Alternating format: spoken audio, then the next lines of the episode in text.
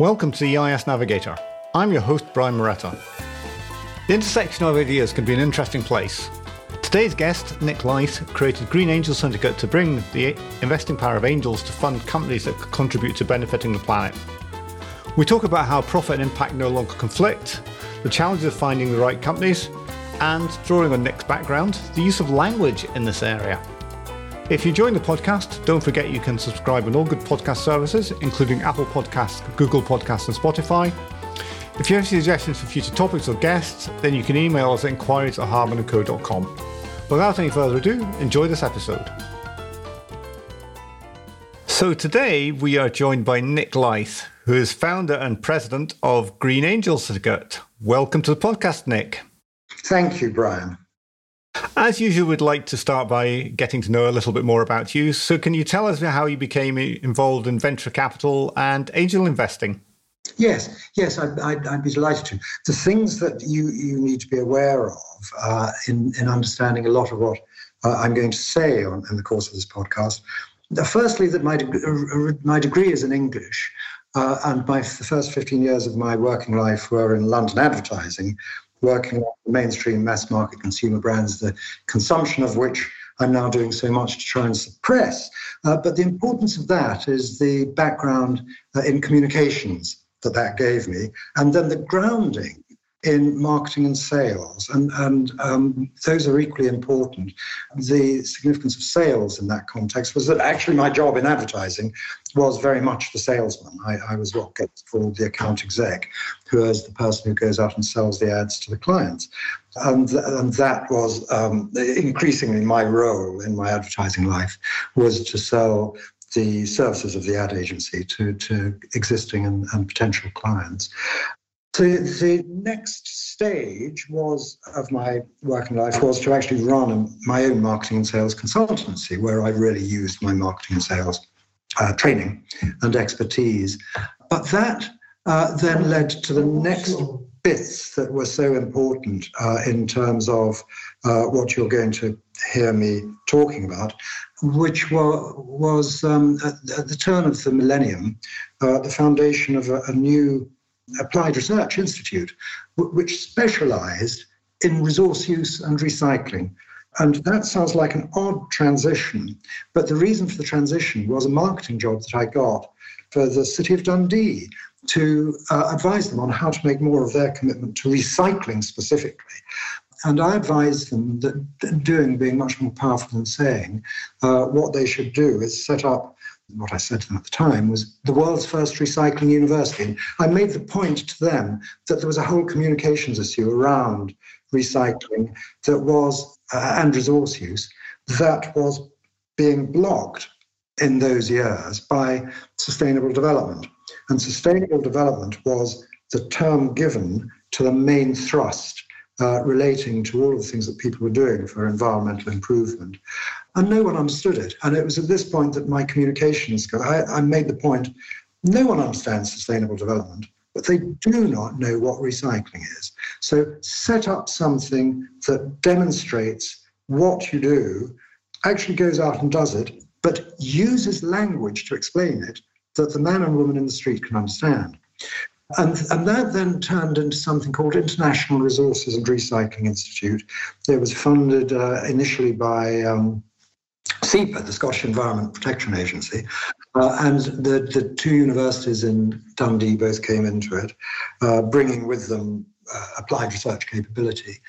It, it limped along. It was funded to a small extent by EU project money, but but but Come the transition from sustainable development to climate change caused by Al Gore uh, and um, Lord Stern with the Stern Report in 2006 7, where suddenly the world woke up to, to climate change as a theme, the wind really caught the sails of IRRI, as it was called, and it got asked into all sorts of different European projects. It started to become well funded by European money, and it took me over. I became chief exec. I, I became managing director of that full full time, and I closed down my consultancy. Uh, and that was a, a, a, fascinating experience for me. I learned an enormous amount about the energy sector, about the water sector, all of the resource use projects were in these different sectors energy, water, uh, there was a lot in transport, uh, there was a lot in waste and recycling.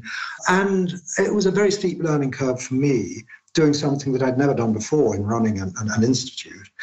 But it also led to deep frustrations as I saw the innovations that were being put through the research going to waste because nobody in these transnational partnerships knew how to commercialize them.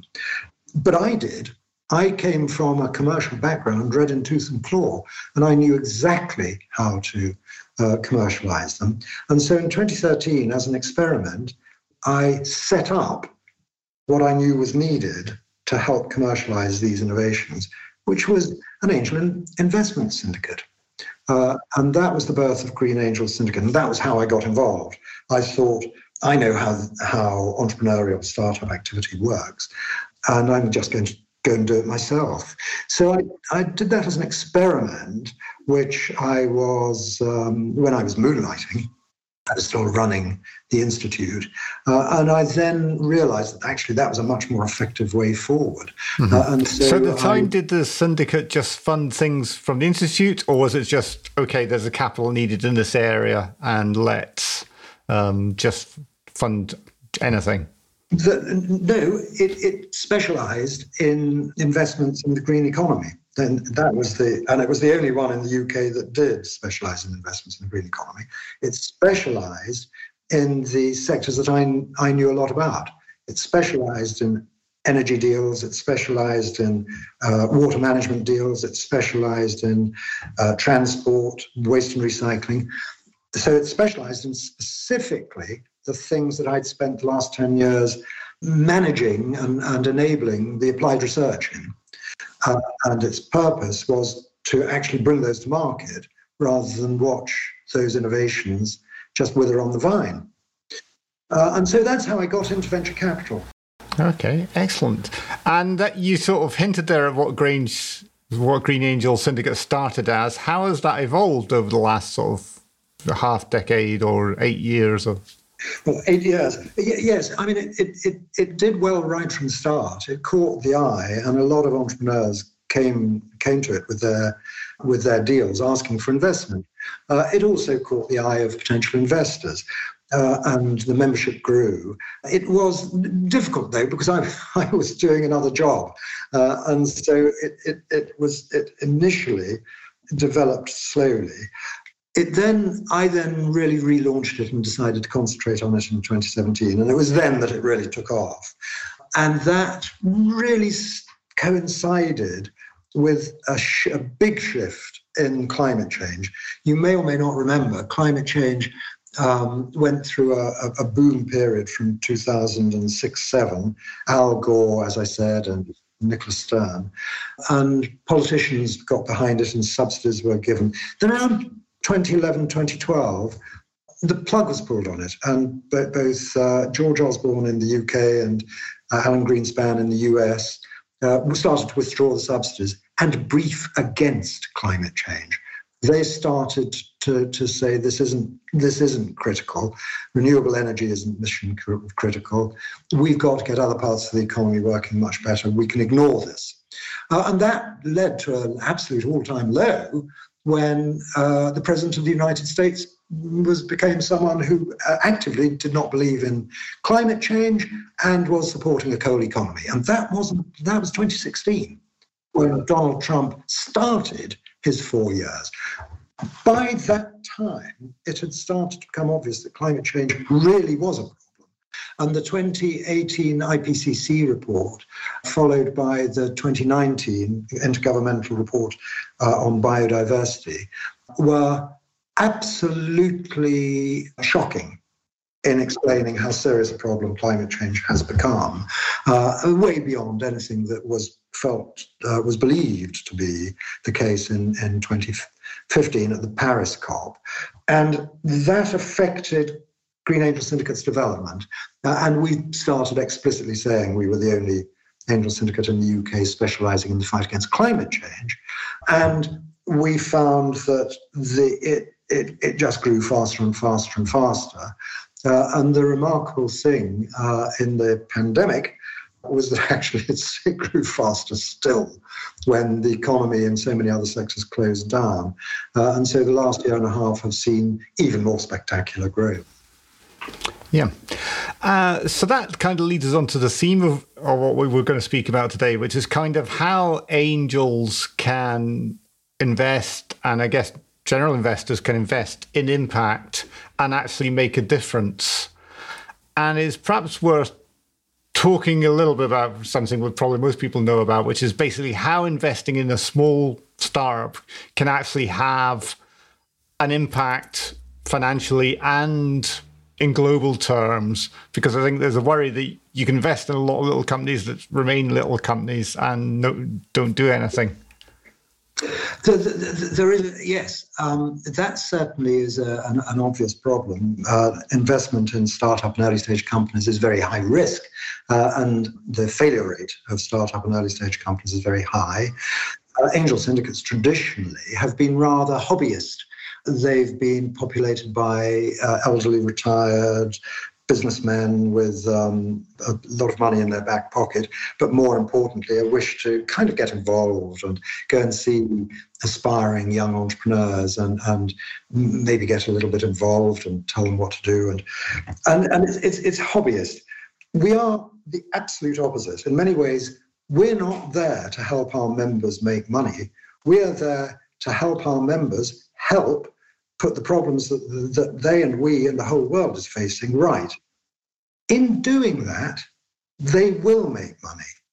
That, that there is something that is profoundly misunderstood. There is this misapprehension that uh, there is a trade-off between actually investing in something that's going to, to, that's going to do good and profit, and that investing in something that is going to do good is perilously close to philanthropy.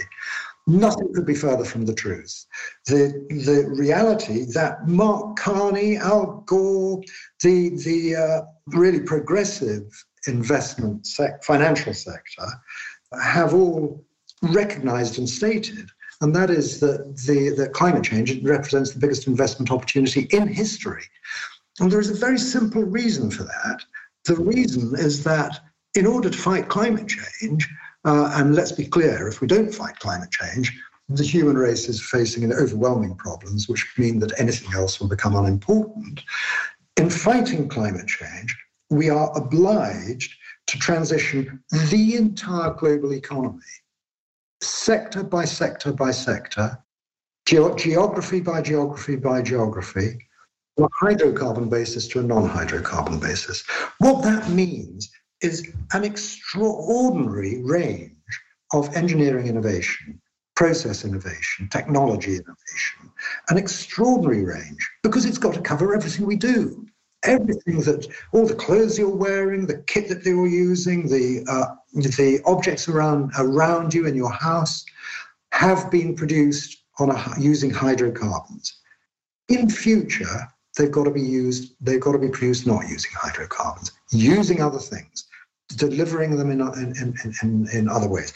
What that requires is an absolutely granular development of innovations that, at the tiniest level, make changes that uh, allow allow that transition, and that then integrate with more innovations and more innovations and more innovations to generate a systemic change. Cannot happen from above. It cannot work by saying, okay, we've all got to transfer to renewable energy. So Scottish and Southern Energy, now you've got to just you've just got, got to have a lot of wind farms. Even with wind energy, which is now quite mature, there are more innovations that are needed to make uh, wind energy effective and efficient. The, the it, when although I say it's mature, we are just starting to reach the 25 year uh, review point. All the original wind farms, the very first wind farms, are now coming up to 25 years old. And when they were put in, they were given a 25 year lifespan. So that kit, all the technology in the original wind farms, which in any case has now been improved on hugely, is, is now coming up for review. The failure rate of the, the original wind farm technology has been enormous. In other words, there is there are very few wind technologies that were put in place 25 years ago that haven't failed between now and then. There are one or two that are still there uh, 25 years later and have lasted the course, but most of them haven't. And what's happened is that actually all of these innovations have come in from small companies that have developed them, uh, they've proved they work, and they have then been adopted. That's why it's a huge investment opportunity at the startup early stage level, because innovation of the kind that we need can only come from independent entrepreneurs. The, the multinationals and the corporates can never generate that kind of uh, in, in innovation.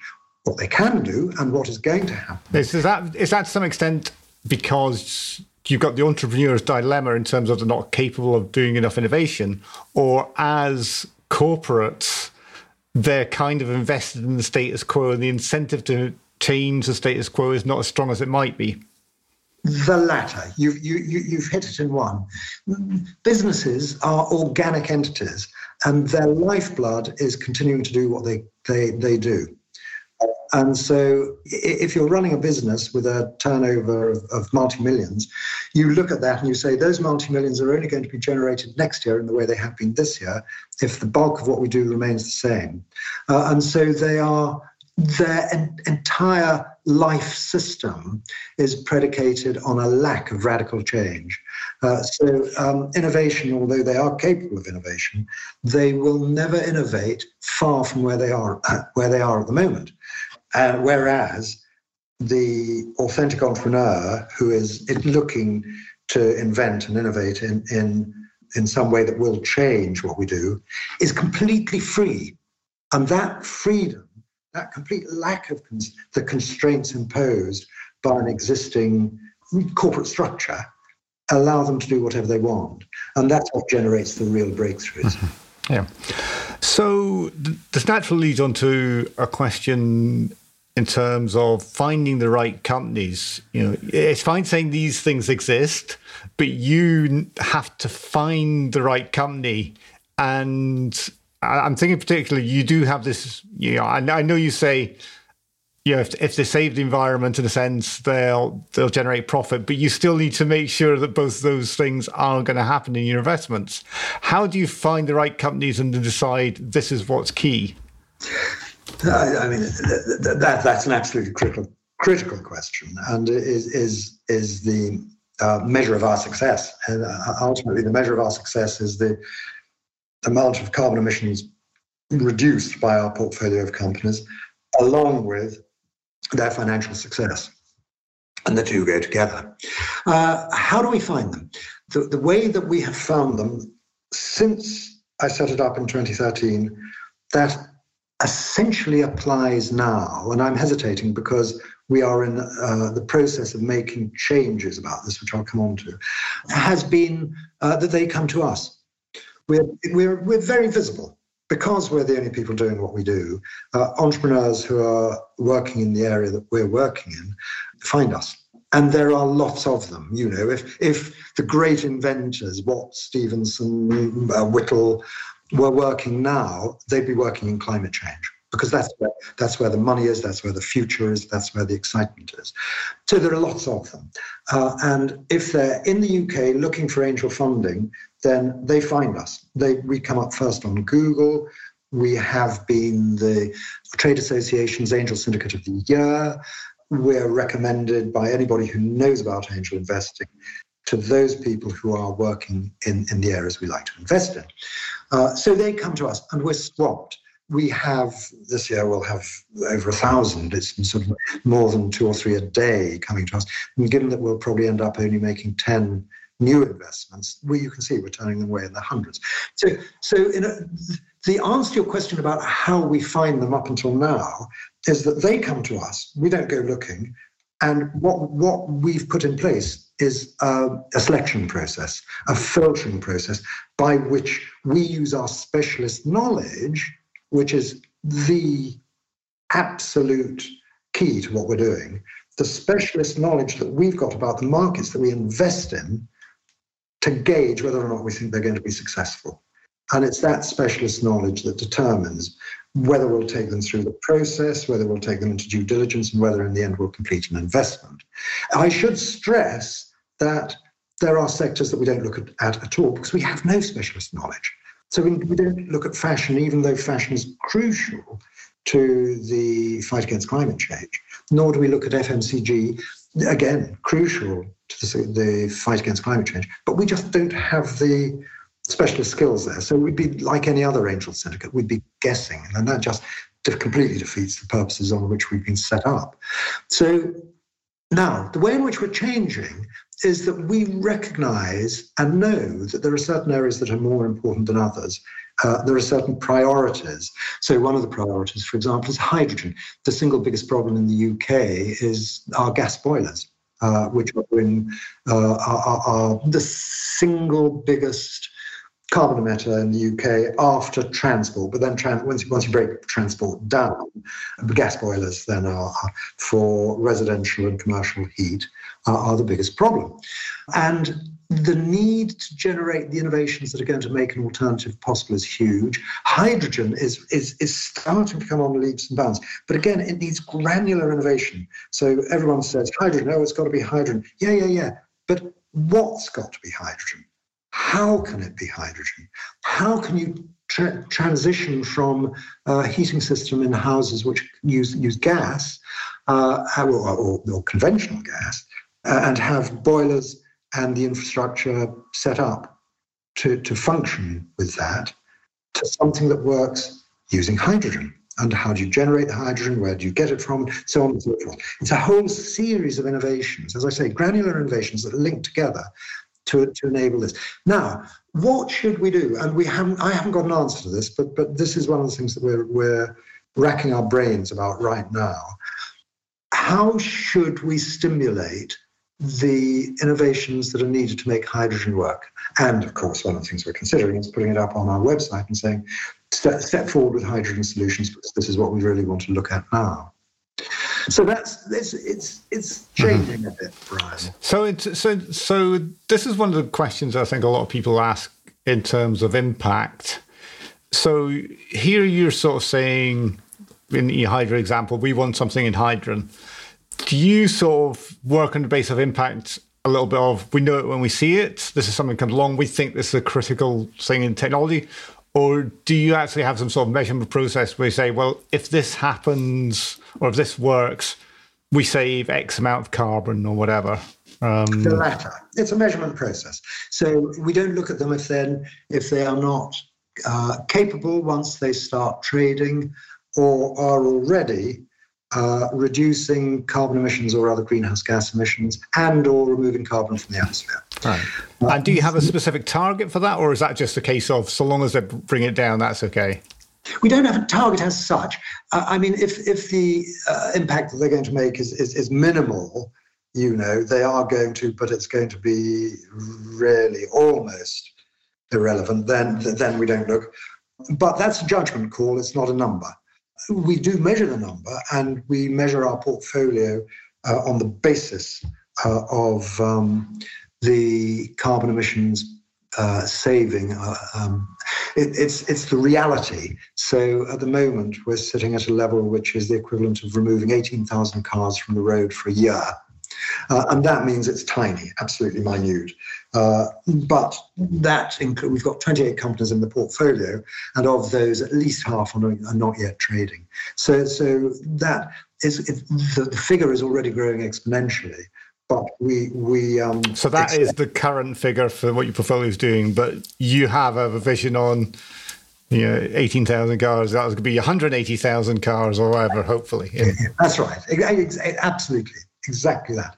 And it it is in a it is as simple as that. It's not simple to, to measure because you're, the companies aren't, you know, you're measuring apples and oranges and so on. It's, it's, it's not easy to measure, but it is simple to state once you've gone through the complexity of the measurement. Yeah, and to what extent you men- you mentioned about lots of key technologies um, that have to all, or innovations that have to come together. Presumably, to some extent, there some of these are ordered, and that some things need to happen before something else will work. Yeah. How much can you take, take account of that in terms of, you know, if you see something that's, okay, that's going to be essential, but we need three other things for it to happen first? Is a case of you just say, sorry, not just now, or how yes. do you look at that?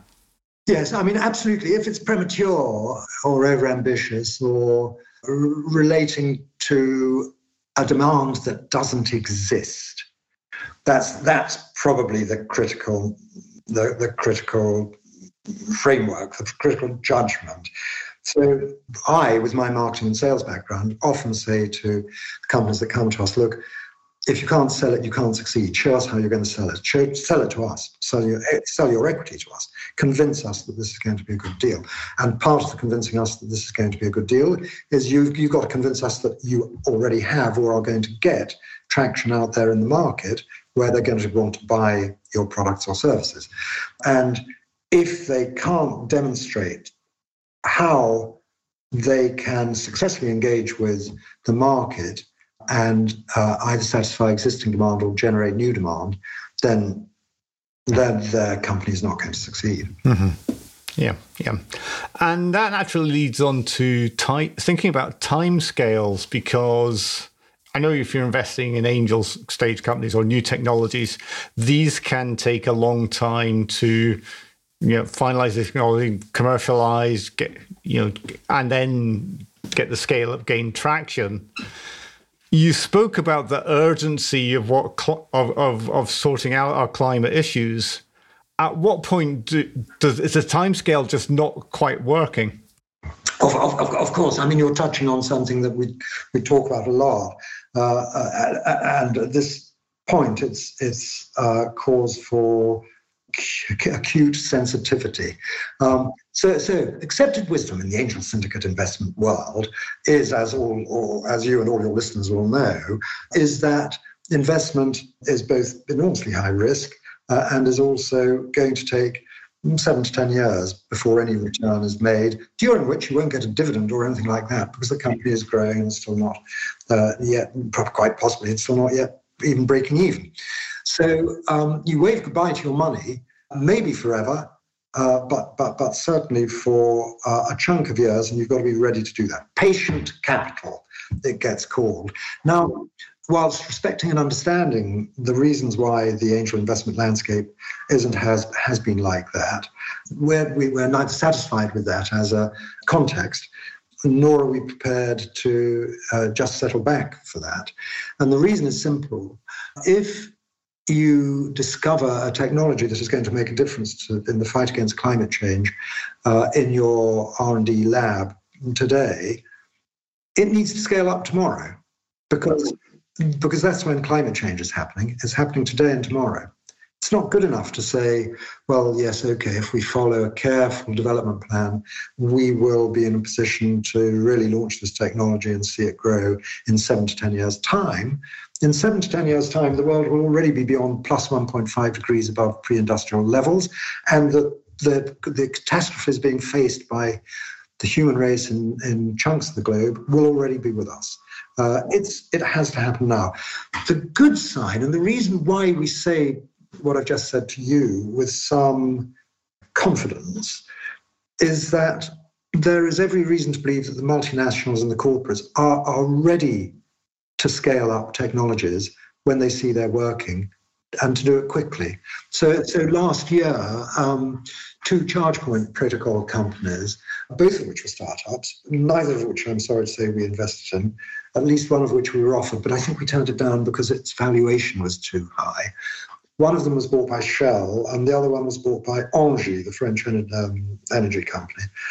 Shell are uh, rolling it out through their garage forecourts. Engie, I'm like I'm not certain about this. I haven't seen the evidence, uh, but they, we believe, uh, bought it so they could roll it out through their domestic, uh, their domestic customers, their domestic residential customers, and the beauty of that is recognizing how companies which had only existed for a couple of years have moved from being startups. Their technology has been moved from being startup experimental to being universally applied. And, and that's it's that kind of thing that needs to happen. And we are relatively sure that in the sectors we operate in, so energy, water, food and agriculture, waste and recycling, the, the big companies are actually they're, they're ready to adopt technology at a rate and a scale that mm-hmm. they never ever would have been without climate change. Mm-hmm.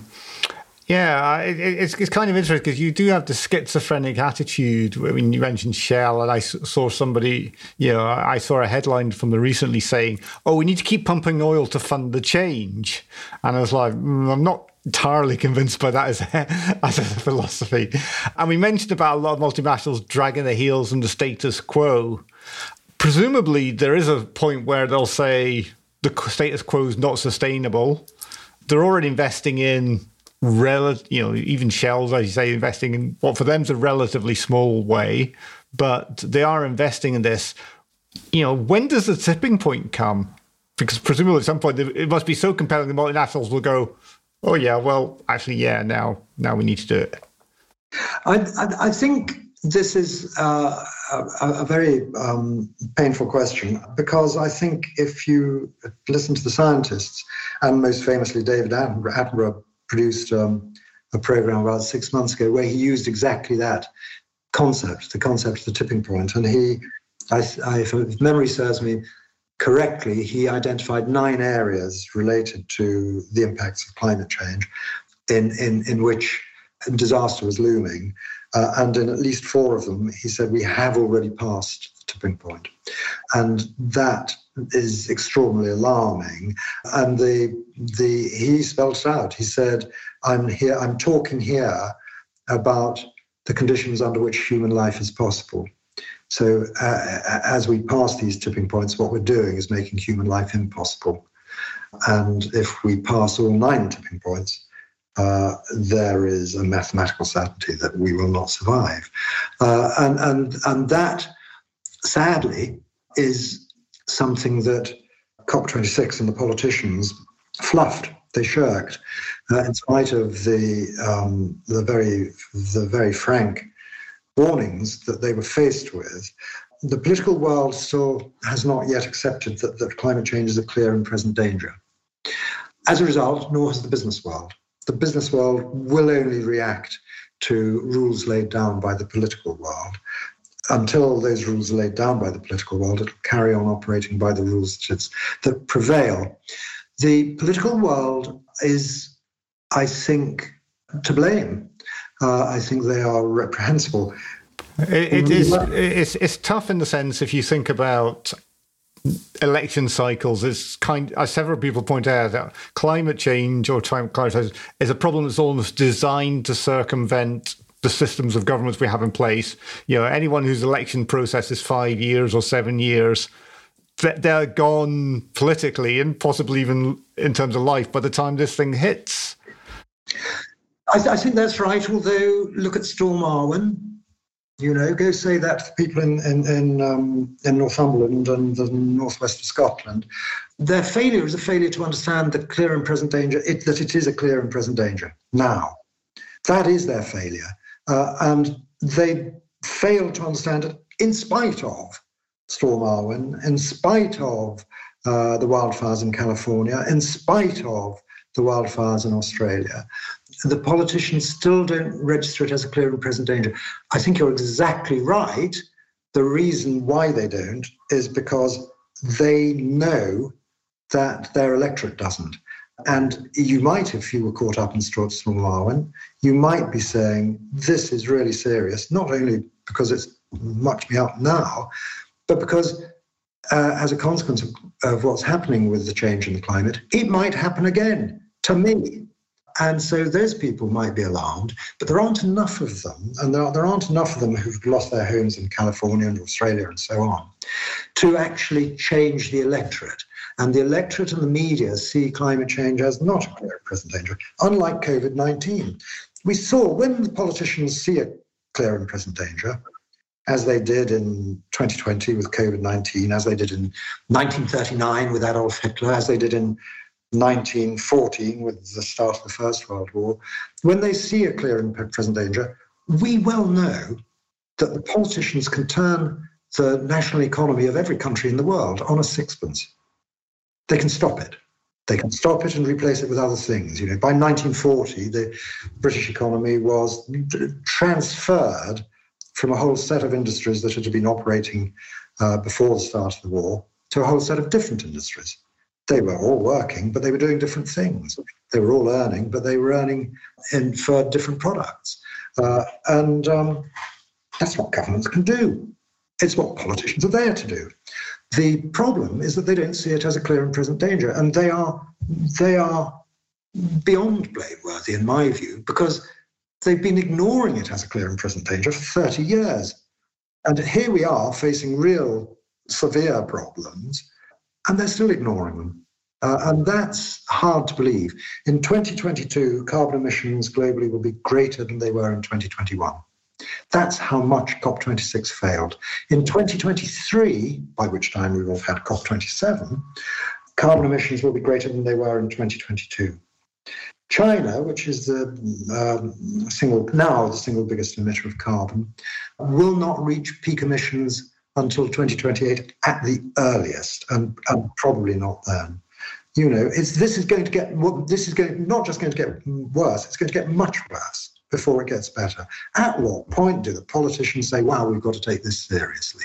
We can't, we now need to stop producing agreements which are trade-offs and compromises between one, we'll do a bit of this, but but we'll do a bit of that as well. We'll allow this, we'll allow the we'll allow the oil and gas um, companies to carry on in the way that they have done, you know.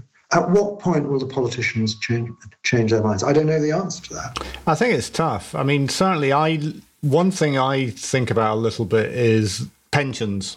So, with my former actuarial hat on, I, I, I know a little bit about pensions, and we've had this problem about people living longer for a long time, and governments not being willing to address state pension ages.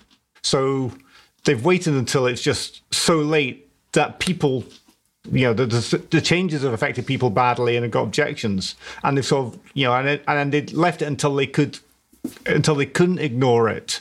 Whereas if someone addressed it a decade earlier they could have done easier changes. Mm. it would have been easier for everybody. And i see a lot of analogies to that in in this much worse crisis. Something that occurred to me as you were speaking there to what extent do the investments you make or what extent are are the investments you make contingent on at some point the government turning around and going, well, actually, we need to do something, or we need to do more? I mean, that's a, that's a very interesting question that nobody's ever asked me. Curiously, not really. Uh, so, in other words, the, the, the investments we're making are in practical interventions. They're, they're, they're in tech, the majority of them are in technology. And it doesn't need me to, to tell you that, of course, when you're dealing with technology, you're dealing with something that's demonstrable. Uh, and so, in, in, in essence, subject to what I said earlier about the d- demand and being able to sell it, so, so, so subject to there being genuinely a market for it, the technologies that they're developing will will succeed regardless of what the government does. So, for example, we saw a wonderful company last week, which I hope we will end up by investing in, that is all about battery improvement for electric vehicles.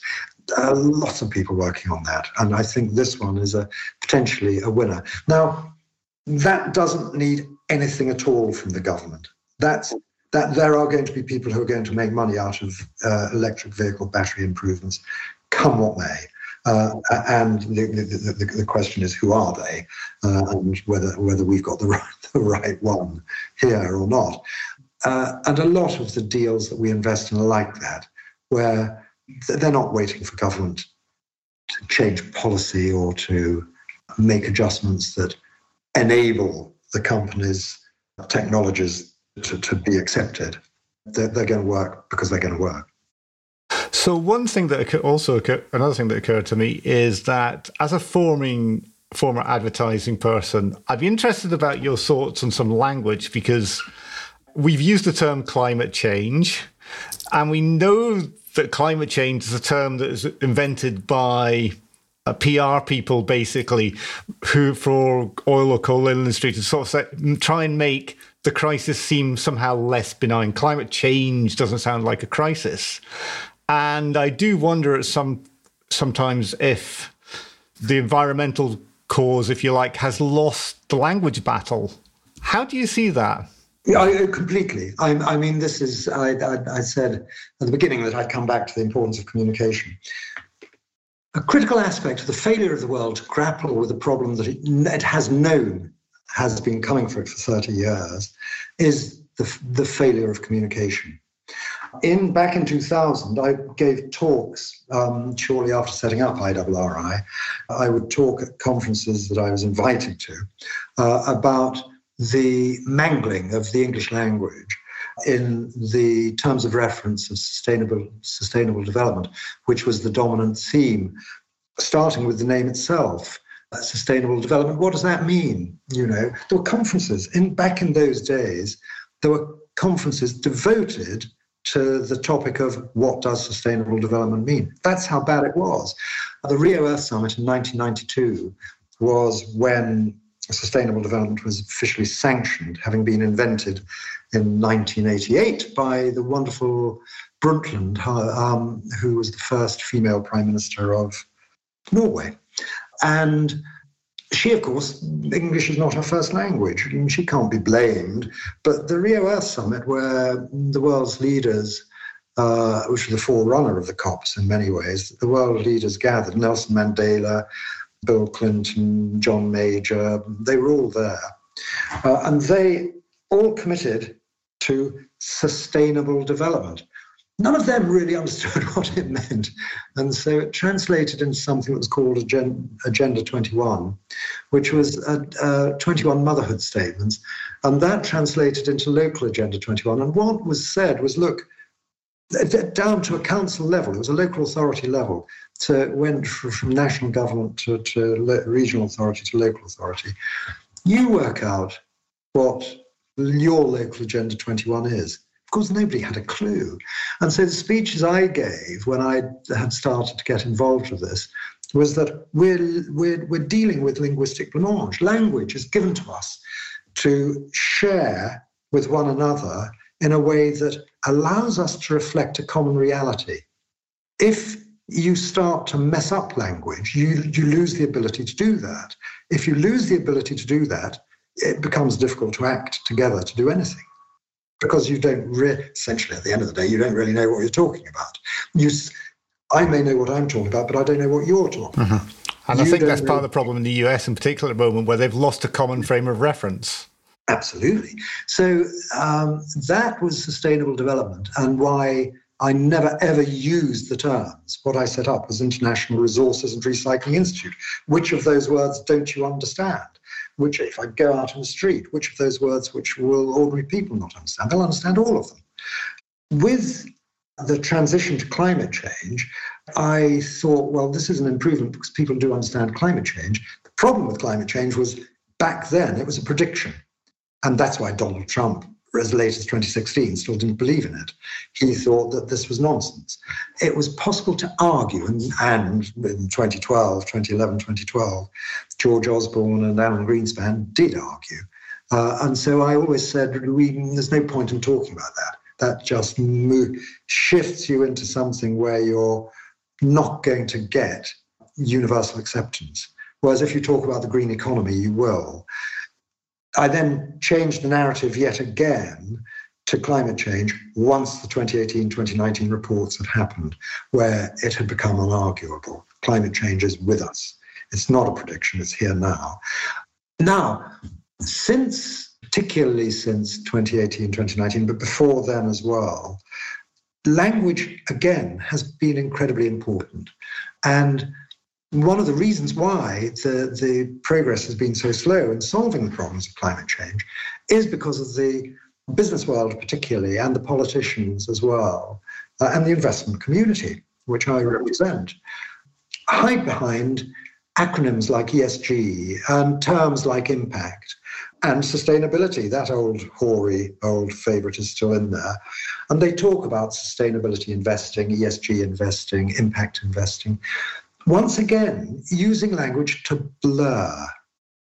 We talk about climate change, investment for, um, in the fight against climate change, and we define that as relating to the concentration of carbon in the atmosphere which is what controls the temperature, and the temperature of the globe is what controls the climate. How long did it take me to explain that to you? Less than 30 seconds.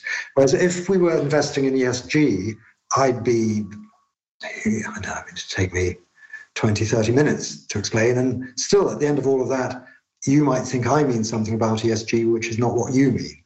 Uh, and other people listening to this podcast might think the same thing. I, nobody can fail to understand what I've just said about carbon in the atmosphere.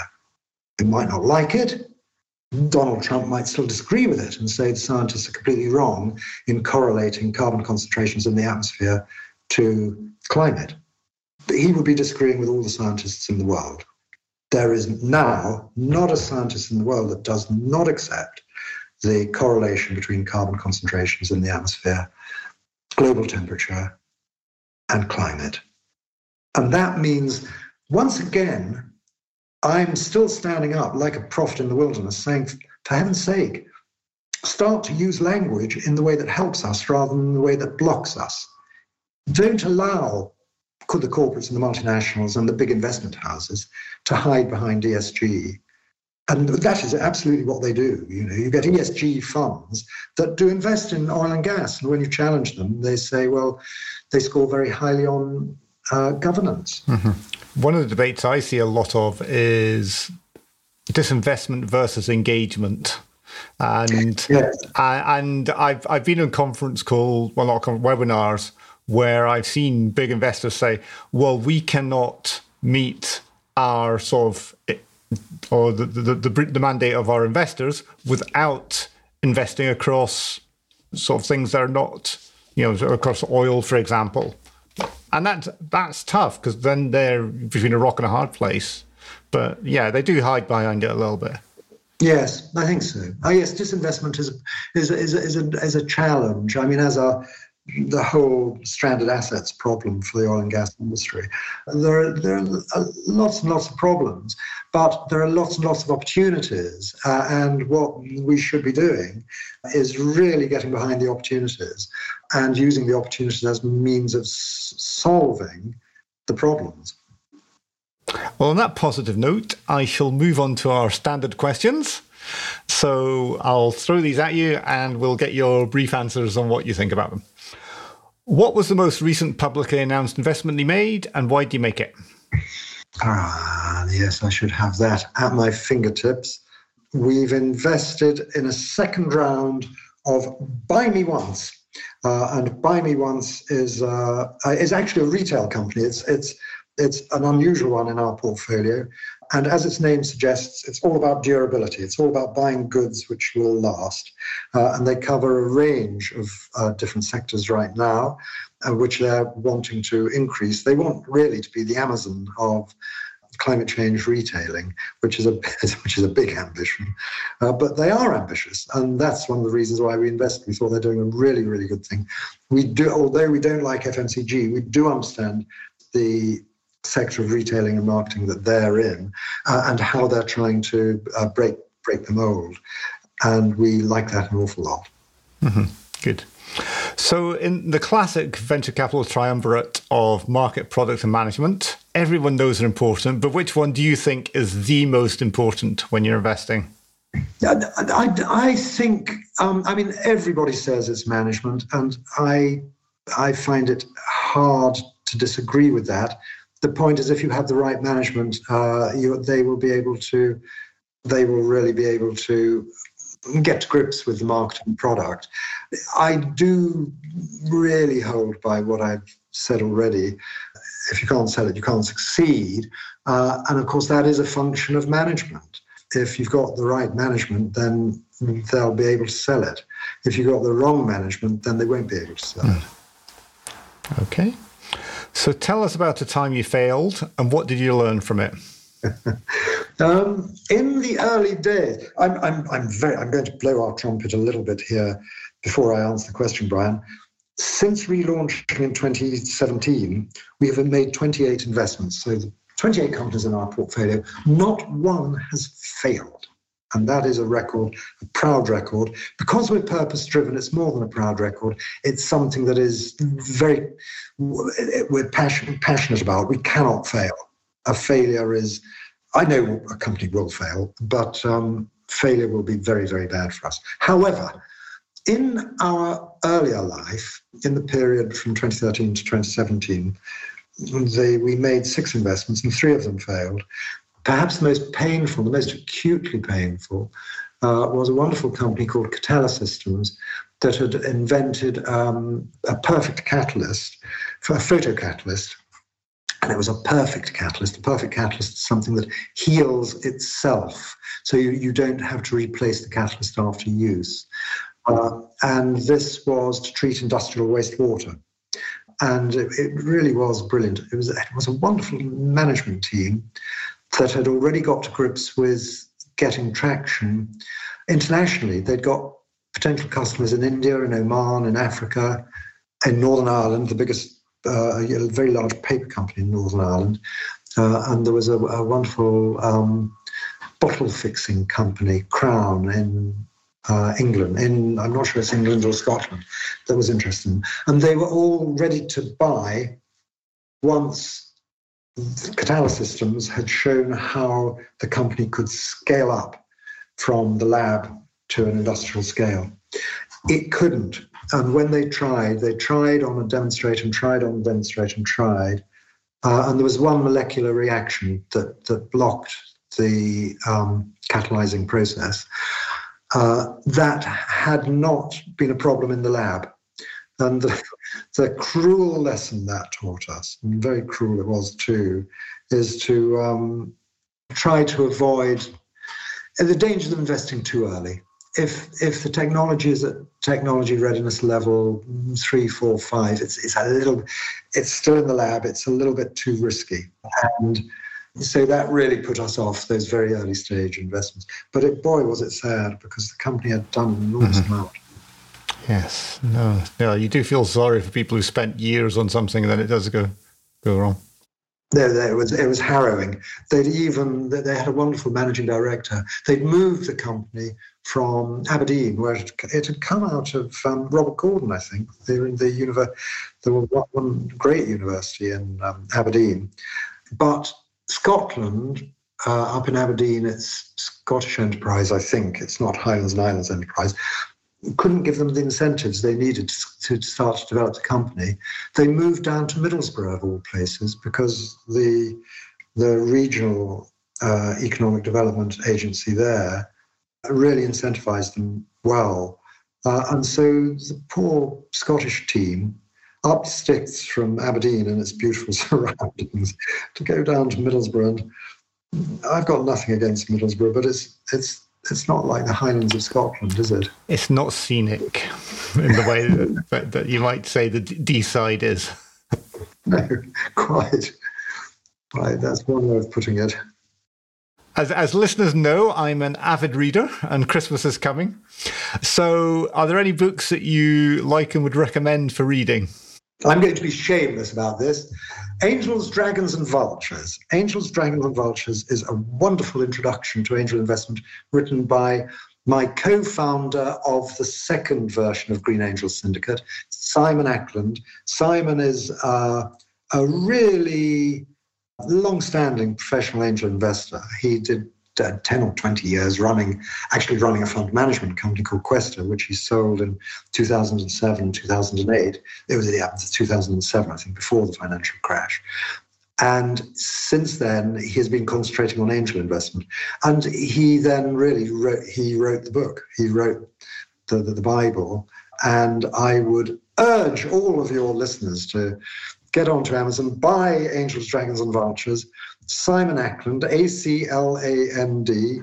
We'll put a uh, link in the show notes so people can find it. That's the book. Christmas presents for everyone there. Yes. What do you wish you knew when you started looking at venture capital that you know now? Uh, well, well, I, I mean, in, in many ways, you're asking me a question that I was able to act on because in, in 2017, when I relaunched it, I was able to correct all the things that I didn't really know in 20, 2013. Two things really stand out. One was that I set it up as a company limited by guarantee, having no share capital, with, with the idea that it would be sort of owned by its members. You know, that's a, a company. I don't have to tell you or your listeners. Company limited by guarantee is, is very much the structure for, for sports clubs and clubs. Uh, and so I thought, well, this is an investment club, so so that'll work. It it was foolish because actually what Green Angel Syndicate is and Angel Syndicates are is high value service sector companies. They're selling unusually a service to two sides, two opposite sides of a, of a transaction to the investors who are going to invest and to the entrepreneurs who want the investment. And syndicates are selling a service to both sides. So it, it is much better suited to being a, a, a company uh, limited by shares. Now, part and parcel of that was that in a way I was cheating. So I believed I could cut corners. And, and for the first four years, we never had pitch events, for example. I, I kind of did it all on the end of the phone. You know, I, I, I, not the companies. So I'd go and visit the companies and I'd do due diligence on the companies. It was very much led by me. Yeah, very much operated by me. And getting the members was comparatively easy through friends, really. And one particular friend became a partner in it, who was a, a rich entrepreneur himself. And so the second part of the lesson that I learned, which rather went with setting it up as a club, was that there's no substitute for doing it properly, and that I had to actually build it up into a properly marketed and distinctive. You know, I had to do all the things that you that we want our entrepreneurs to do in building their businesses. I had to do in building Green Angel Syndicate. I was in exactly the same position as they were. And so we had a fundraiser. We actually sold equity in 2017. And again, we had another round in 2020 prior to launching our EIS fund, which is now going strong. And um, that put me through, put me through my paces in doing the thing, that very thing that entrepreneurs are coming to us trying to do. Uh, and it also um, gave us a war chest to start paying for the activities we needed to do. And in fact, it also gave, gave us a team, a team of people who were invested in the business of Green Angel Syndicate itself, who wanted to help. And they very much formed then and form now the core of the management team. All sounds like you you, have learned your lesson, as you say, and I've learned those lessons. corrected them. Yes. So, if anyone wants to find out more about what Green Angel Syndicate is doing, where should they go? Come to me. So, nick at greenangelsyndicate.com. Uh, or go to the website, uh, which is greenangelsyndicate.com. Uh, we'll post both of those in the show notes again. Yeah, and if they don't particularly want to come to me, but they know they want to join, they'll find a join now button on the homepage of the website.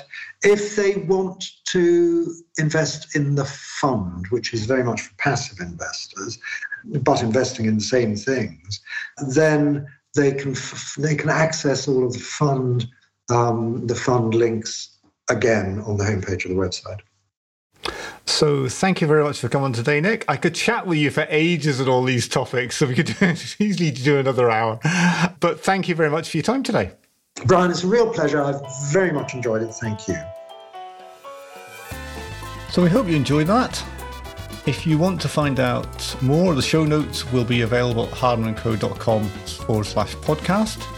If you like, really like what you heard, you can give us a review with lots of stars on iTunes. You can subscribe to this through iTunes, Spotify, and all good podcast players.